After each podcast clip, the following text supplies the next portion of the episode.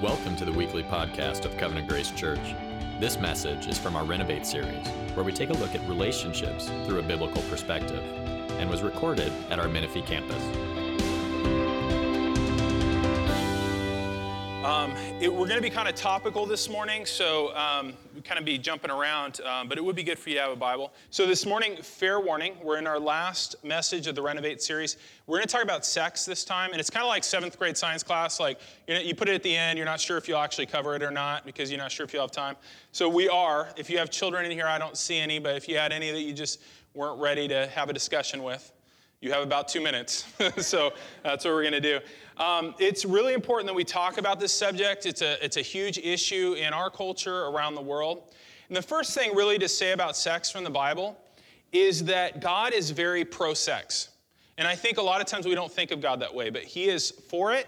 He invented it, He designed it, it was His idea.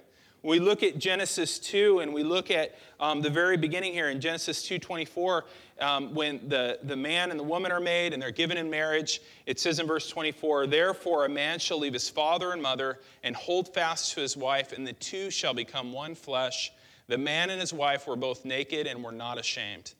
And a lot of times we think that, you know, somehow maybe that was just their idea or something, you know? That God maybe left them for an hour and came back and was like, Whoa, what are you guys doing? Like, I leave you alone for an hour in this, you know?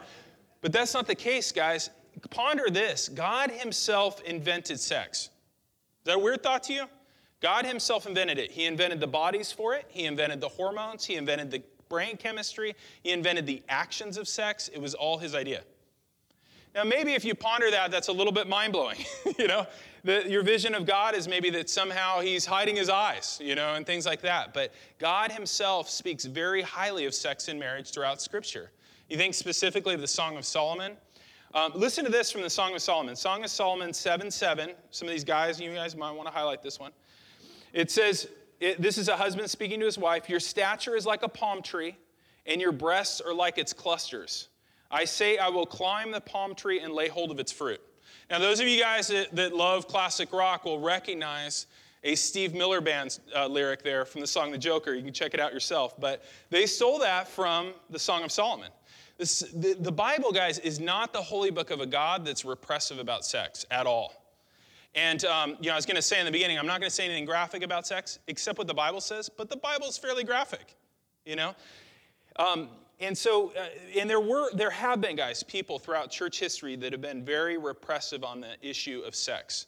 Religions in general have a strong distrust for sexual pleasure. You think about cultures around the world, they do all kinds of things to limit sexual pleasure. Um, in the 17, 1800s, there was a group called the Shakers. And, um, and the Shakers were interesting because the Shakers taught that no sex in marriage was allowed at all, even for procreation.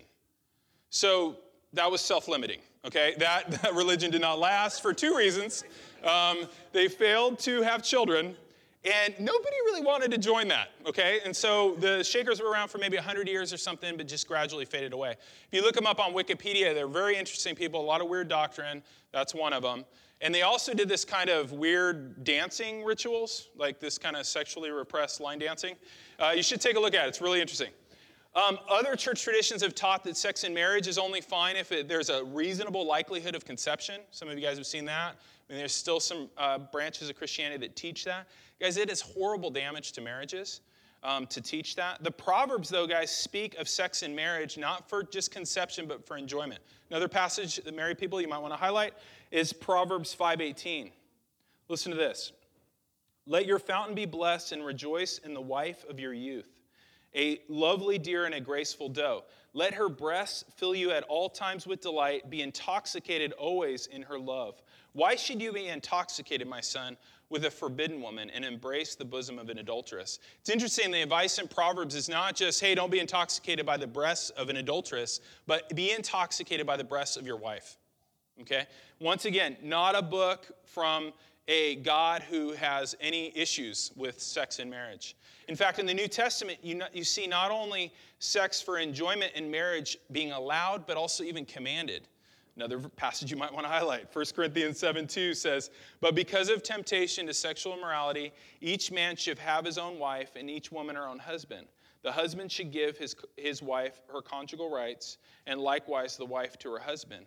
For the wife does not have authority over her own body, but the husband. And then this part's shocking in first century. Likewise, the husband does not have authority over his own body, but the wife does.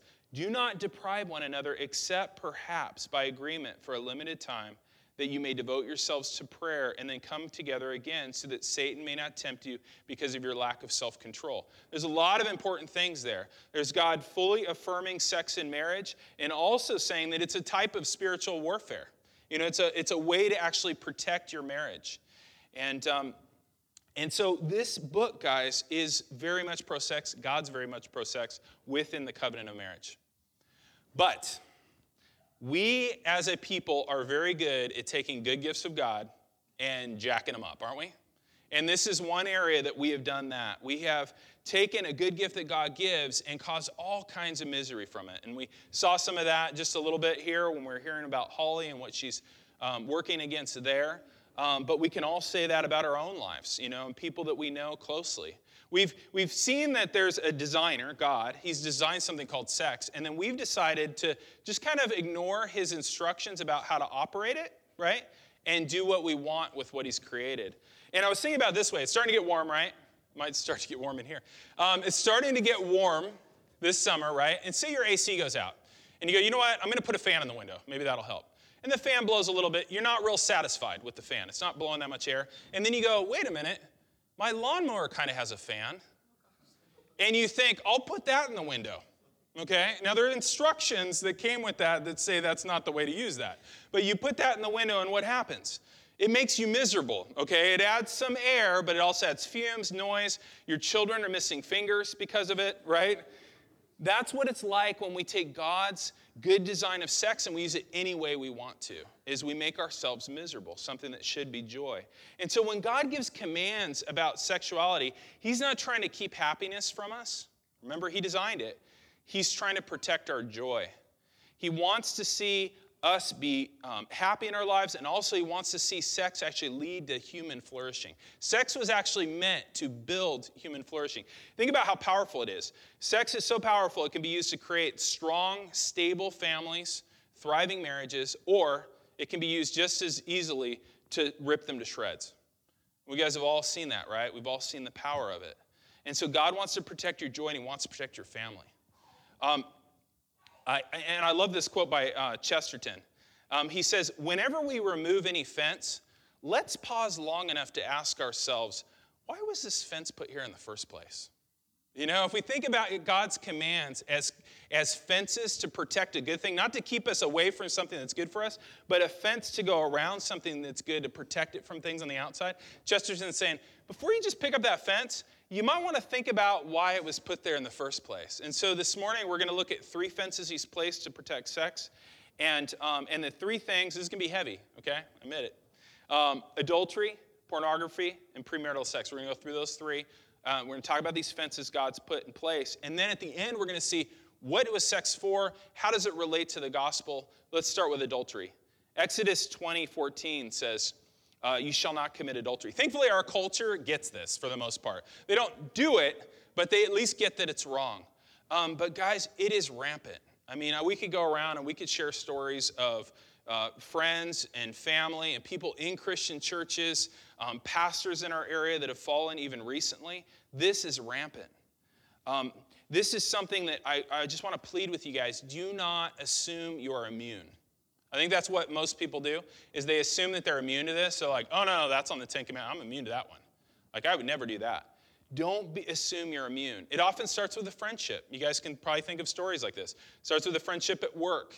Starts with a friendship at the gym. A lot of times starts with things online. You may reconnect with somebody on Facebook that you knew from a long time ago. Um, in divorces uh, currently that involve infidelity, about two thirds of them, the relationships were started or fostered online. And it starts with, you know, giving advice. Um, real dangerous thing to do would be start getting advice from the opposite sex about your marriage.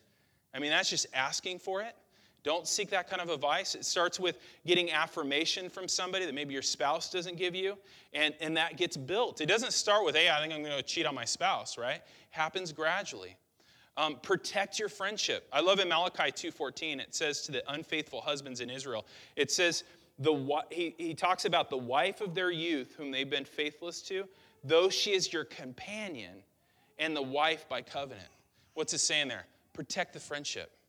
You know, you guys are called to be best friends. Protect the friendship. That is the best way to protect your marriage from this. Don't let anyone from the opposite sex get closer to you than your husband or wife. And I was talking to a friend of mine who's a cop, and we were talking about this, and we were talking about situations that have happened recently.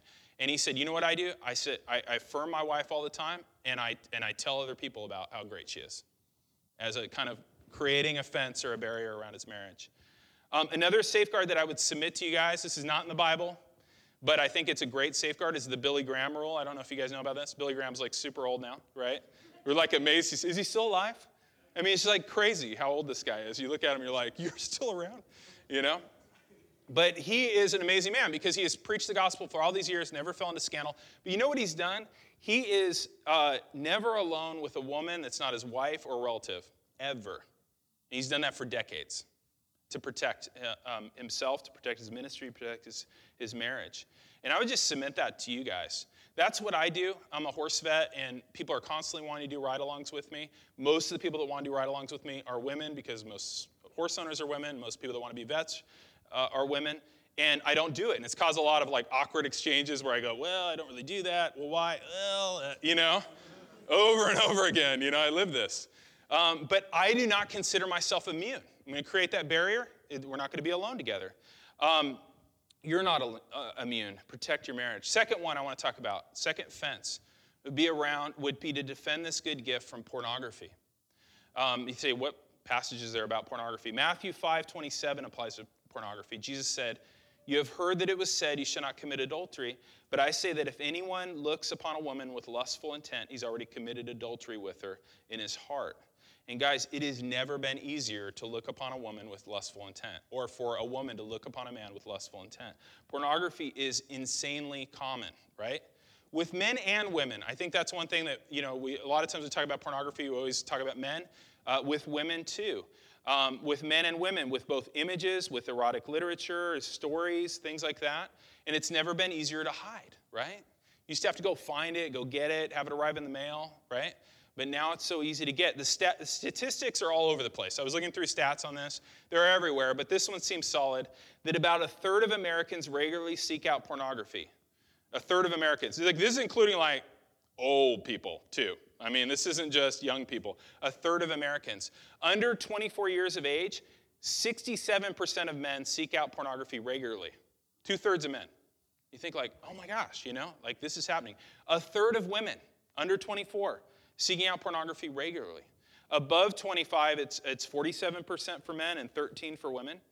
Encouraging thing I found from Barna, they did a research just recently, and they found that practicing Christians, so those that go to church and are involved in their church, are three times less likely to use porn which is like one of the first encouraging statistics I've but it's far too common too. And I was just thinking about, guys, our community, it looks so nice, especially here, right? All new houses, everything looks nice. What if on the garage doors of every house as you drove through the neighborhood, you would see projected the screens of what those people are looking at? On the garage doors. You're cruising through, oh, this is a nice neighborhood. And you're looking at all the stuff that's being viewed on everyone's screens. It'd be unbearable, wouldn't it? God sees that, you know? And I'm just thinking, guys, our community is super messed up. I mean, this is an incredibly damaging thing. Um, Pornhub, which is a really common porn site, last year got 2.5 million visits per hour. You know, you just think about that. Um, and it starts young. Uh, most men that I've talked to about their porn habits started around 11 or 12. So you think about a 21 year old guy that's had 10 years of marinating his brain in pornography. What does that do? You know, doesn't that make you like deeply disturbed about our country? I mean, they're being trained about women and sex and, and, and relationships and all that through pornography on a daily basis. And I just say to you guys, I have young kids, my kids are starting to use the internet. If we're not regulating that in a really careful way, they are looking at pornography. And there's ways to do that. I mean, say they have an iPhone, you, um, you go in the settings, parental controls, take away Safari, put on Covenant Eyes which is an accountability software. They can use that as a browser. You don't have to totally cut them off from things. But, you know, not able to download apps unless you look at them. We have to, like, think through it. If you're like, well, I'm just not techno, I don't know what to do, find somebody that is and say, help me with the security on this. You know, companies are always paying people to come in and check out their internet security, right? You need to find a person to do that for you to help protect your kids. And I tell my kids, it's not because I don't trust you, it's because I don't trust everybody else. You know, that's the problem. And you think about children and kids that are growing up that maybe have some same sex attraction issues, this is fuel to the fire. We've had kids in our church that, um, not currently now, but when I did college ministry, that would come to me and talk to me about same sex attraction. And it had been decade of looking at gay porn and stuff like that. That's fueling that. You know, so things to think about. The crazy thing is, though, guys, is that only half, half of Americans think porn is wrong. And if you, and this is the craziest thing. So if you do a study, and they did a study, 13 to 24, and they asked them to rank things on how bad they are. Porn for 13 to 24 year olds porn was not as bad as not recycling. Okay? Not as bad as, so think about that next time you, you know, have a bottle and you toss it in the trash in front of somebody that's under 24. Like, to them, that's like way up there, capital crime. So, not recycling and overeating are worse than pornography in their minds in general. It's insane, right?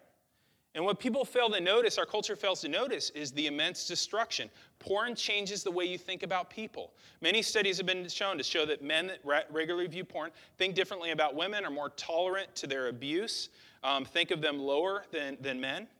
Uh, porn creates a market for um, sexual exploitation. Even quote unquote free porn is getting money from advertising, okay? And so they're still making money off you even though you're not paying anything. Porn ruins marriages. It's a super common complaint in divorces. Pornography is often listed. Decreases sexual desire among uh, married people. Increases your chance of infidelity hugely. It's addicting. It causes changes in the brain. There's a book I read a long time ago. This stuff's really common now, but this came out in 09, Wired for Intimacy, How Porn Hijacks the Male Brain. And it says the male brain, once again, you know, probably, you know, it's maybe a third or half is likely that it's women, but it would be both. Um, and this is a neuroscientist, also Christian, that um, talks about the brain changes that happen, the chemical changes that happen. It's weird in a culture like ours where we won't touch certain foods if they're not organic or you know if they have preservatives and stuff like that. And then pornography is doing seriously messing up people's brains. Um, pornography uh, creates a desire for more deviant forms of pornography because it has kind of this addiction, dimin- law of diminishing returns, there's always a need for something worse and deeper. Ecclesiastes 1:9 says, The eye is not satisfied with seeing. We see that in pornography, right? Why is it that so much pornography is violent? Why is it that there's an increasing market for child pornography? One of the most common searches is youth pornography. That's what's happening.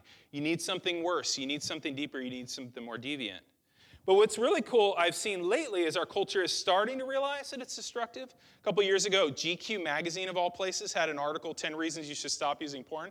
Many of them were very self-centered reasons, but um, but it's interesting to see. You know, Time magazine had an article just recently on uh, the da- damage of pornography. In it, it said that porn users are saying that what they wanted from porn, which is pleasure and sexual fulfillment, they've almost completely lost. And so it's a thing that kind of, in the beginning, and this is the way sin always works, it says it'll give you something, and then you get hooked on it, it leaves, gives you none of that, except it gives you guilt and addiction. Um, and we got to consider, too, and the reason why we had Holly um, share by video today is that porn is also closely linked to other types of sexual exploitation, such as um, prostitution and sex trafficking. Because, guys, as porn shapes the minds of a whole generation of people, which it does, there's an increased demand for sex trafficking. Some of the people that are involved in pornography are actually trafficked people. Okay? A lot of times I think that, you know, viewing porn, you're thinking to yourself, you know, these people are willing parties, they're making money having sex, great for them. No. There's tons of misery there. There's rampant drug use, despair. Many of the people that are involved in the industry of pornography were sexually abused as kids, and this is kind of the next place they ended up. So when we view porn, even free porn, we're actually creating a market for an industry that destroys lives. And one thing we got to think about is these are people's sons and daughters. And I think as you have kids, you start to think about that. I have a daughter, she's seven. Like, I didn't even want to think about that for more than five seconds. All these people are somebody's sons and daughters. There are dads and grandparents and mothers and siblings that are crying their eyes out knowing that they're doing this. Now, guys, I realize that just preaching a convicting message on pornography does not, in most cases, make somebody that's been addicted to it for 15 years stop. Okay? I realize that. I don't think it's like, oh, you really hammered that on the head and you walk away, you know, triumphant, right? But it's a start. We need to talk about it. I was talking to my wife about this. She's like, I don't hear messages on this. Why is that? And I said, I don't know. We need to do it.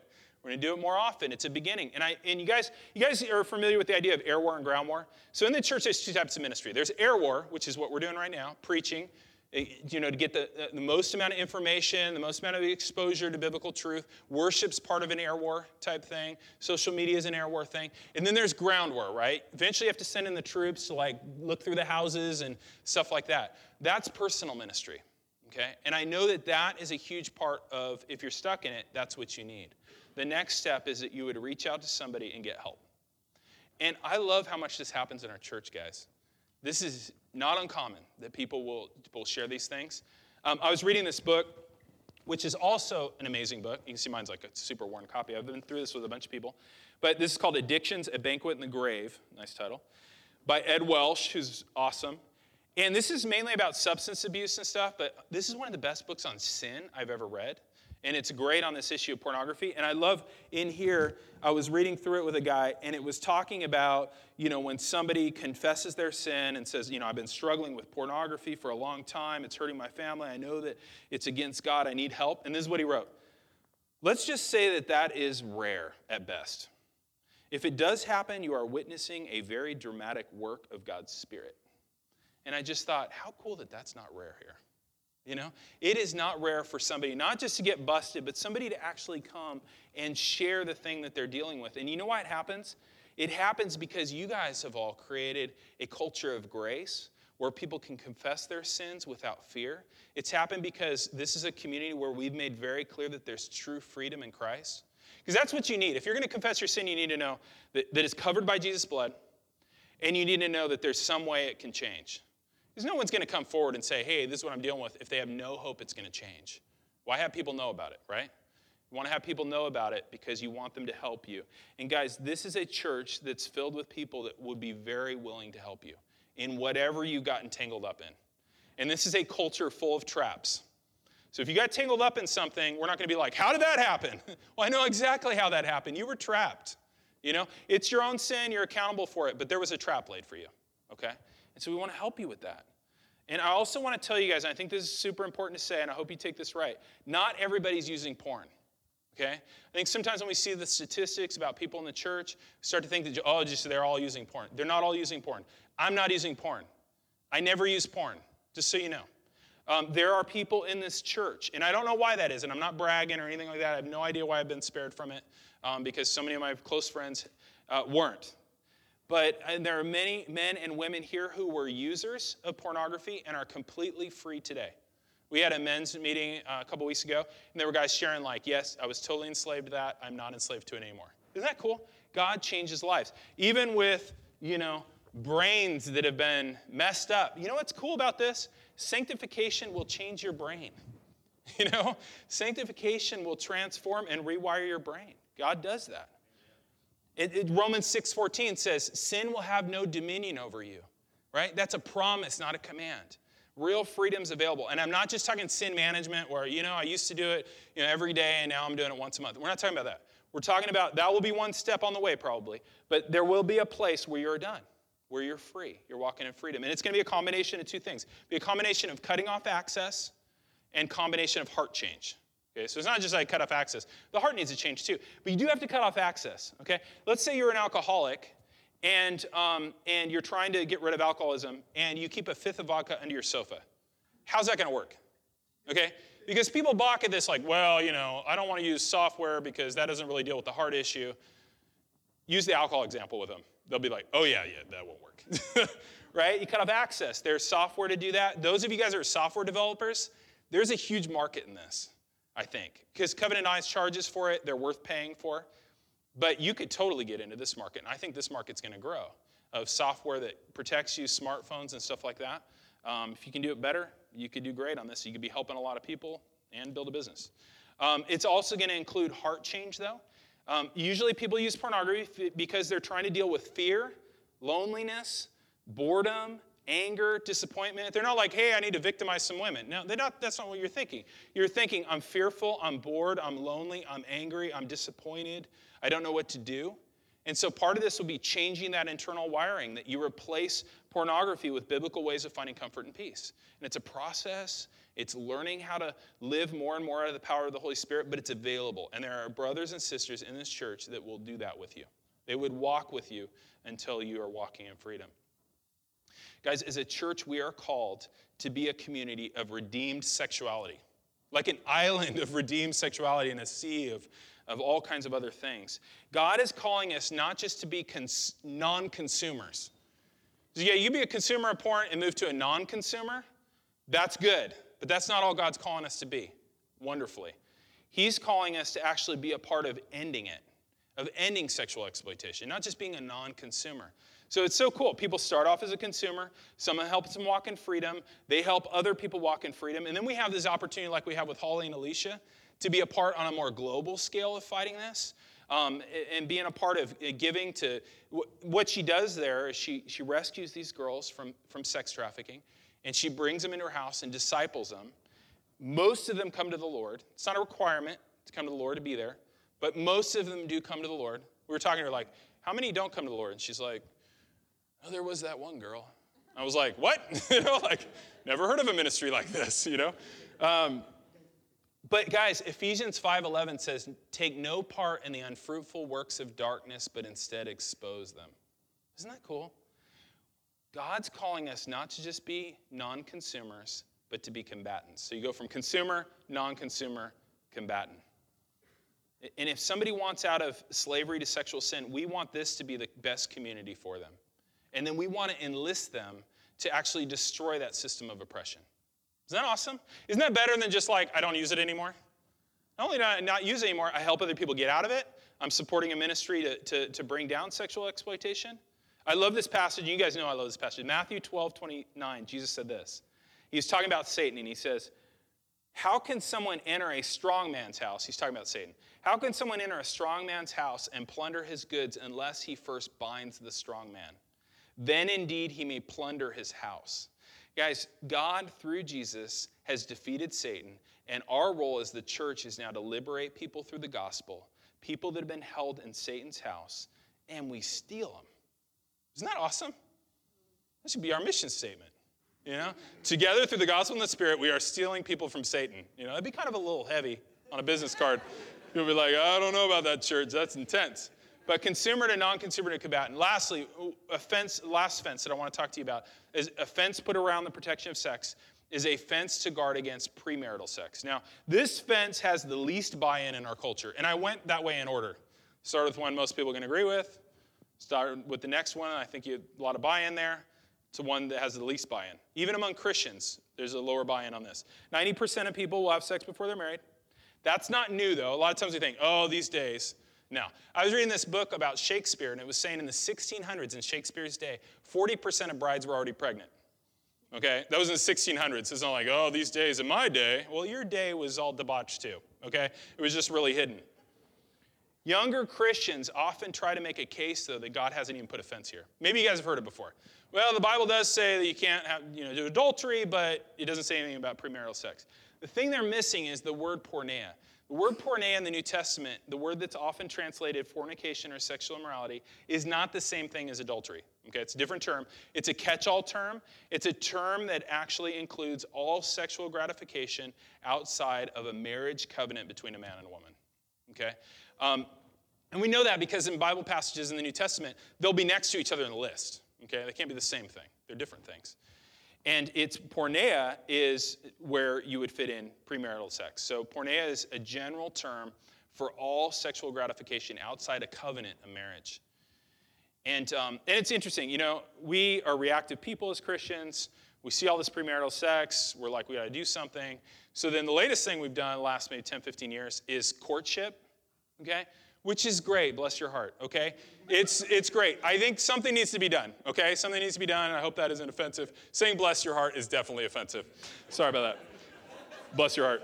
Um, but what's happened is, is it's confusing because we haven't all adopted the same system. So there's some families who are doing really hardcore courtship. Some are they have a parlor and stuff, you know. And then there's other people that have another system. And then there's people that are just like, hey, we're just dating. And so this leaves guys in a very difficult position. You know, kind of like a girl, say, Can I go out with you? And then it's like, He did what? Alone? He has to go out with you alone? Predator right? And so here's like a well intended guy. He had no idea. So I would just say this to you guys if you're kind of pursuing a girl in the church, has Christian family and stuff, just say, hey, I kind of like to go out with you. I'm not asking out right now. What's the custom in your land? Okay? and that will keep you from getting in trouble. And then, girls, please share the custom in your land. He does not know. There are like so many different rules, it's, it's insane. But, guys, in dating, I mean, the most important thing in dating would be that there aren't any implied promises about the future. That's the thing that really hurts people when they break up. Implied promises about the future you don't keep, and sexual sin. Those two things don't happen. You date for a while, things don't work out. You know, I don't know if you delete all your pictures of her on Instagram or whatever, but you move on, okay? Those are the most important things. I just say a few things in that area. Um, get accountability. You know, there's no reason, get accountability. Have somebody in the church that keeps you accountable about your relationship. Also, there is a simple rule to avoid sexual immorality in dating, and that is don't be alone together in a non public place. Once again, I do not have a verse about this, okay? So don't call me a legalist, I'm just saying up front. But I'm saying this if you are dating for multiple years and you are spending time alone in a non public place, so spend time alone in a public place, no problem. In a non public place, sexual immorality is very likely. If you date, even for multiple years, and you're never alone together in a non public place, sexual immorality is impossible. Okay, I think. Now, I have been to the mall. I have been to the mall and I've seen young guys that I want to like punch them in the face because, like, 15 year old kid, and you're like, what are you doing with her? I'm going to punch you for her dad. You know, like, you her dad? Nope. Just doing my duty. you know? But do that, guys. That has a 100% success rate. How cool is that? Okay? Also, don't date longer than you have to. I mean, don't start dating unless you're reasonably close to marriage. Three times in the Song of Solomon, it says, Do not stir up love before it is time, right? Three times it says that. It's a pretty hot and heavy book, right? It's saying, Hey, don't get involved in stuff until it's time. Multiple year dating relationships are very hard to keep pure. 1 Corinthians 7 9 says, um, But if they cannot exercise self control, they should marry for it is better to marry than to burn with passion. That's a verse every young Christian guy knows. It is, there you go. See, can I get an amen? Um, arrange dating to be as brief as possible. And also, make your dating relationship about serving Christ together, right? I mean, do things together. You could, for example, serve in children's ministry together, right? There we go. You serve in children's ministry together or something like that.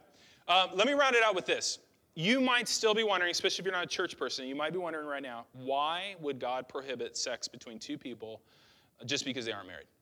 Okay? Why shouldn't two people that really love each other engage in sex? And the reason is, the reason is, is has to do with what marriage and sex are about. Okay? So what is marriage? Marriage is a lifelong covenant between a man and a woman. In marriage, we say, I belong to you permanently, exclusively, and completely. I will never leave you or forsake you. I have seen all your flaws, and no matter what happens, I'm not going anywhere. That's what the marriage covenant says, right? Um, and when we engage in a marriage covenant, we make ourselves vulnerable to the other person legally, financially, personally, emotionally, socially, in every way. We give up something. We make ourselves vulnerable. Sex in marriage is actually a kind of, Tim Keller says, it's kind of a covenant renewal ceremony, right? That, that sex in marriage is a physical union to celebrate a covenantal union. It's two people um, becoming one as a symbol of the oneness they already have by covenant. It's, it's becoming uncovered and vulnerable to one that you've already made yourself vulnerable in every way. You already made yourself vulnerable legally and financially and socially and personally. And so this is something to display that to each other. But guys, we live in a time of radical individualism, and, and people really want in a partner they want, in our culture, want a person that's going to make no demands on them, right? And that's going to require no sacrifice on any of their desires, interests, or dreams. Would you say that's right? What are you looking for? I'm looking for somebody that will not try to change me and will make no demands and make me have no sacrifices of my desires, interests, and especially my dreams. Okay? We don't miss the dreams, right? That's certainly not marriage. Would you guys agree? Those of you who are married? That's not marriage, okay? And so, what sex outside of marriage is, is this not wanting to give up your freedom or take on the cost of the marriage covenant and just take the benefit of it instead. Sex outside of the covenant of marriage says this I'm too afraid, or I don't want to lose my freedom, or I care too little about you to make a lifelong covenant with you, but I do want you to share yourself with me as if I were willing. Right? Sex outside of marriage says, I'm too afraid, or I want my freedom too much, or I care too little about you to commit to you in a lifelong covenant. But I still want you to share yourself with me as if I was willing. I want the benefits of the covenant, but I want to keep my options open. But guys, sex in marriage is a reminder of the covenant that you've already made. Sex in marriage says the same thing that marriage says, right? It says, I belong to you permanently, exclusively, completely. I will never leave you or forsake you. I've seen all your flaws, and no matter what happens, I'm not going anywhere. In sex, in marriage, we make ourselves physically vulnerable as a symbol that we've made ourselves vulnerable in every other way in our lives. It's a physical union to celebrate a covenantal union. It's a covenant in which you can be fully known and fully accepted. Isn't that awesome? Biblical view of, of sex and marriage is incredible. And that's why God guards it so ferociously. Have you ever wondered? That's why he guards it so ferociously. I love this. G.K. Chesterton also said this. He goes, The more I consider Christianity, the more I found that while it had established rules and order, the chief aim of those rules was to give room for good things to run wild. Isn't that cool? What are God's commands for? They're not to restrict us, they're to cause good things to run wild. I love that, certainly in the area of sex. God's commands in this area are good. He's protecting our joy, He's giving room for good things to run wild. When sex is enjoyed um, the, the way God intended, it's so cool. Sex is powerful. I mean, God knows that. When, when sex is enjoyed in the way God intended, single people are drawn into permanent covenant unions. I mean, with all of our selfishness and stuff, something had to do that. And several things do, not just sex, but sex is one of those things. It draws single people into lifelong covenant unions. As it's engaged in, it makes marriages stronger and more enjoyable and as that happens, children never have to worry that their family will be torn apart. You guys realize that? Sex and marriage is intended to make it so kids don't ever have to worry that their family will be torn apart. And I know people say that's, un, uh, that's unrealistic. what you put forward to them, don't listen to that, unrealistic. We have this culture that's so secular and so sexual. It, you know why they say that? Because they have not experienced what we've experienced. We've experienced a God who is willing to pay all the costs of a permanent covenant with us. Because God doesn't seek intimacy with us without committing himself and paying the covenant costs. You know, like a single person won't do that, God will do that. He saw the costs. He saw they were high. The cost of covenant union with us was the cost of all of our sexual sin, our selfishness, our self righteousness, our judgmentalism, our anger, our malicious speech, our greed. And then you have Jesus, the great husband of the covenant, who says, I will pay for all that to make a covenant with them. I will pay the costs of covenant. And he did that on the cross.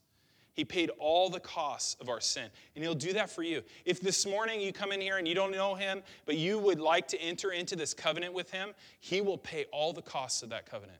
He has paid them on the cross. He will apply them to you. You can be fully forgiven. And what's really cool about this, guys, is that Jesus makes us clean. Ever think about that? Part of the gospel is Jesus makes us clean because sexual sin especially brings with it a sense of being dirty and damaged and defiled, doesn't it? Take a look at 1 Corinthians 6. 1 Corinthians 6 9. We'll end here. It says, and the, the first part of it is, is a command, or it's a warning actually. 1 Corinthians 6 9. It says, Or do you not know that the unrighteous will not inherit the kingdom of God?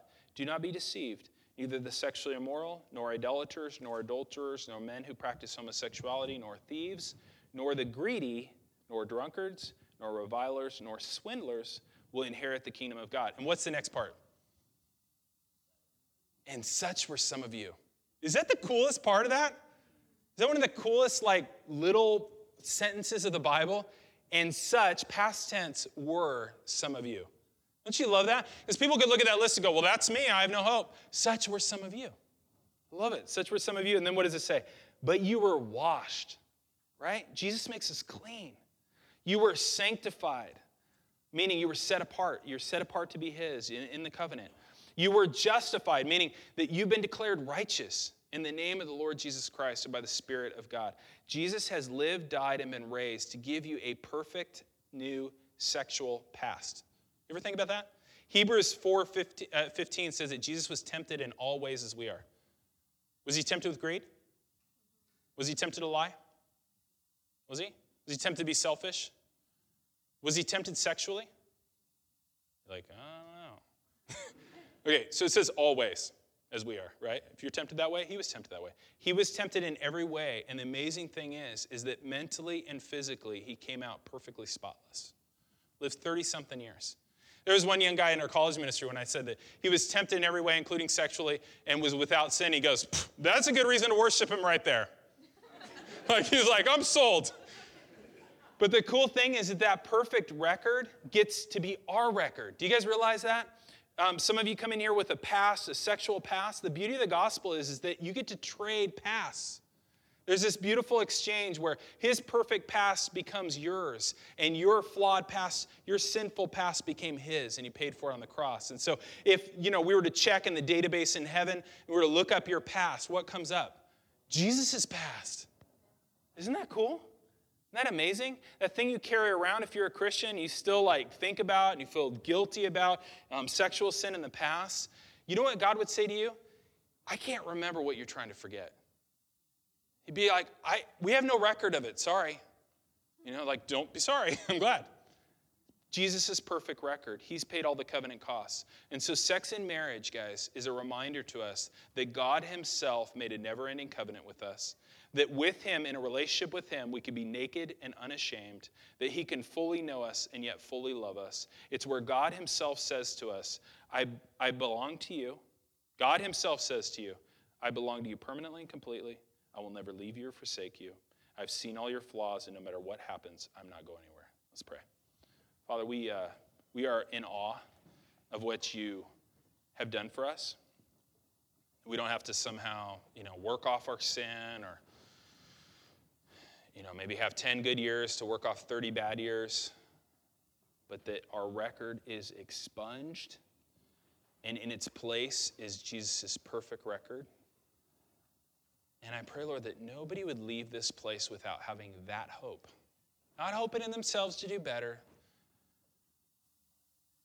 but hoping in you to give them a fresh record, brand new today. We pray that they would do that. We pray too, Lord, that your people would leave here not burdened by the sin that they've done in the past. And Lord, as we take communion, as we think about those things, Lord, that there would be a real leaving it at the altar, Lord you have already removed it. It, it. it, glorifies you nothing for us to dwell on our sin. So we pray nobody would leave here that knows you would leave here with guilt. And we pray that you give them an overwhelming sense that they can change. Lord, help us to be that community of redeemed sexuality, no longer customers of this kind of exploitation, but combatants. Lord, I just thank you that you would even give us um, this ministry together. Sinners, blown it in all kinds of ways. And yet you call us to be yours. We thank you, Lord. Help us to worship you now rightly. In Jesus' name, amen. You've been listening to the weekly podcast of Covenant Grace Church, Menifee. If you would like to know more about the Menifee campus, visit us online at covgrace.org slash Menifee.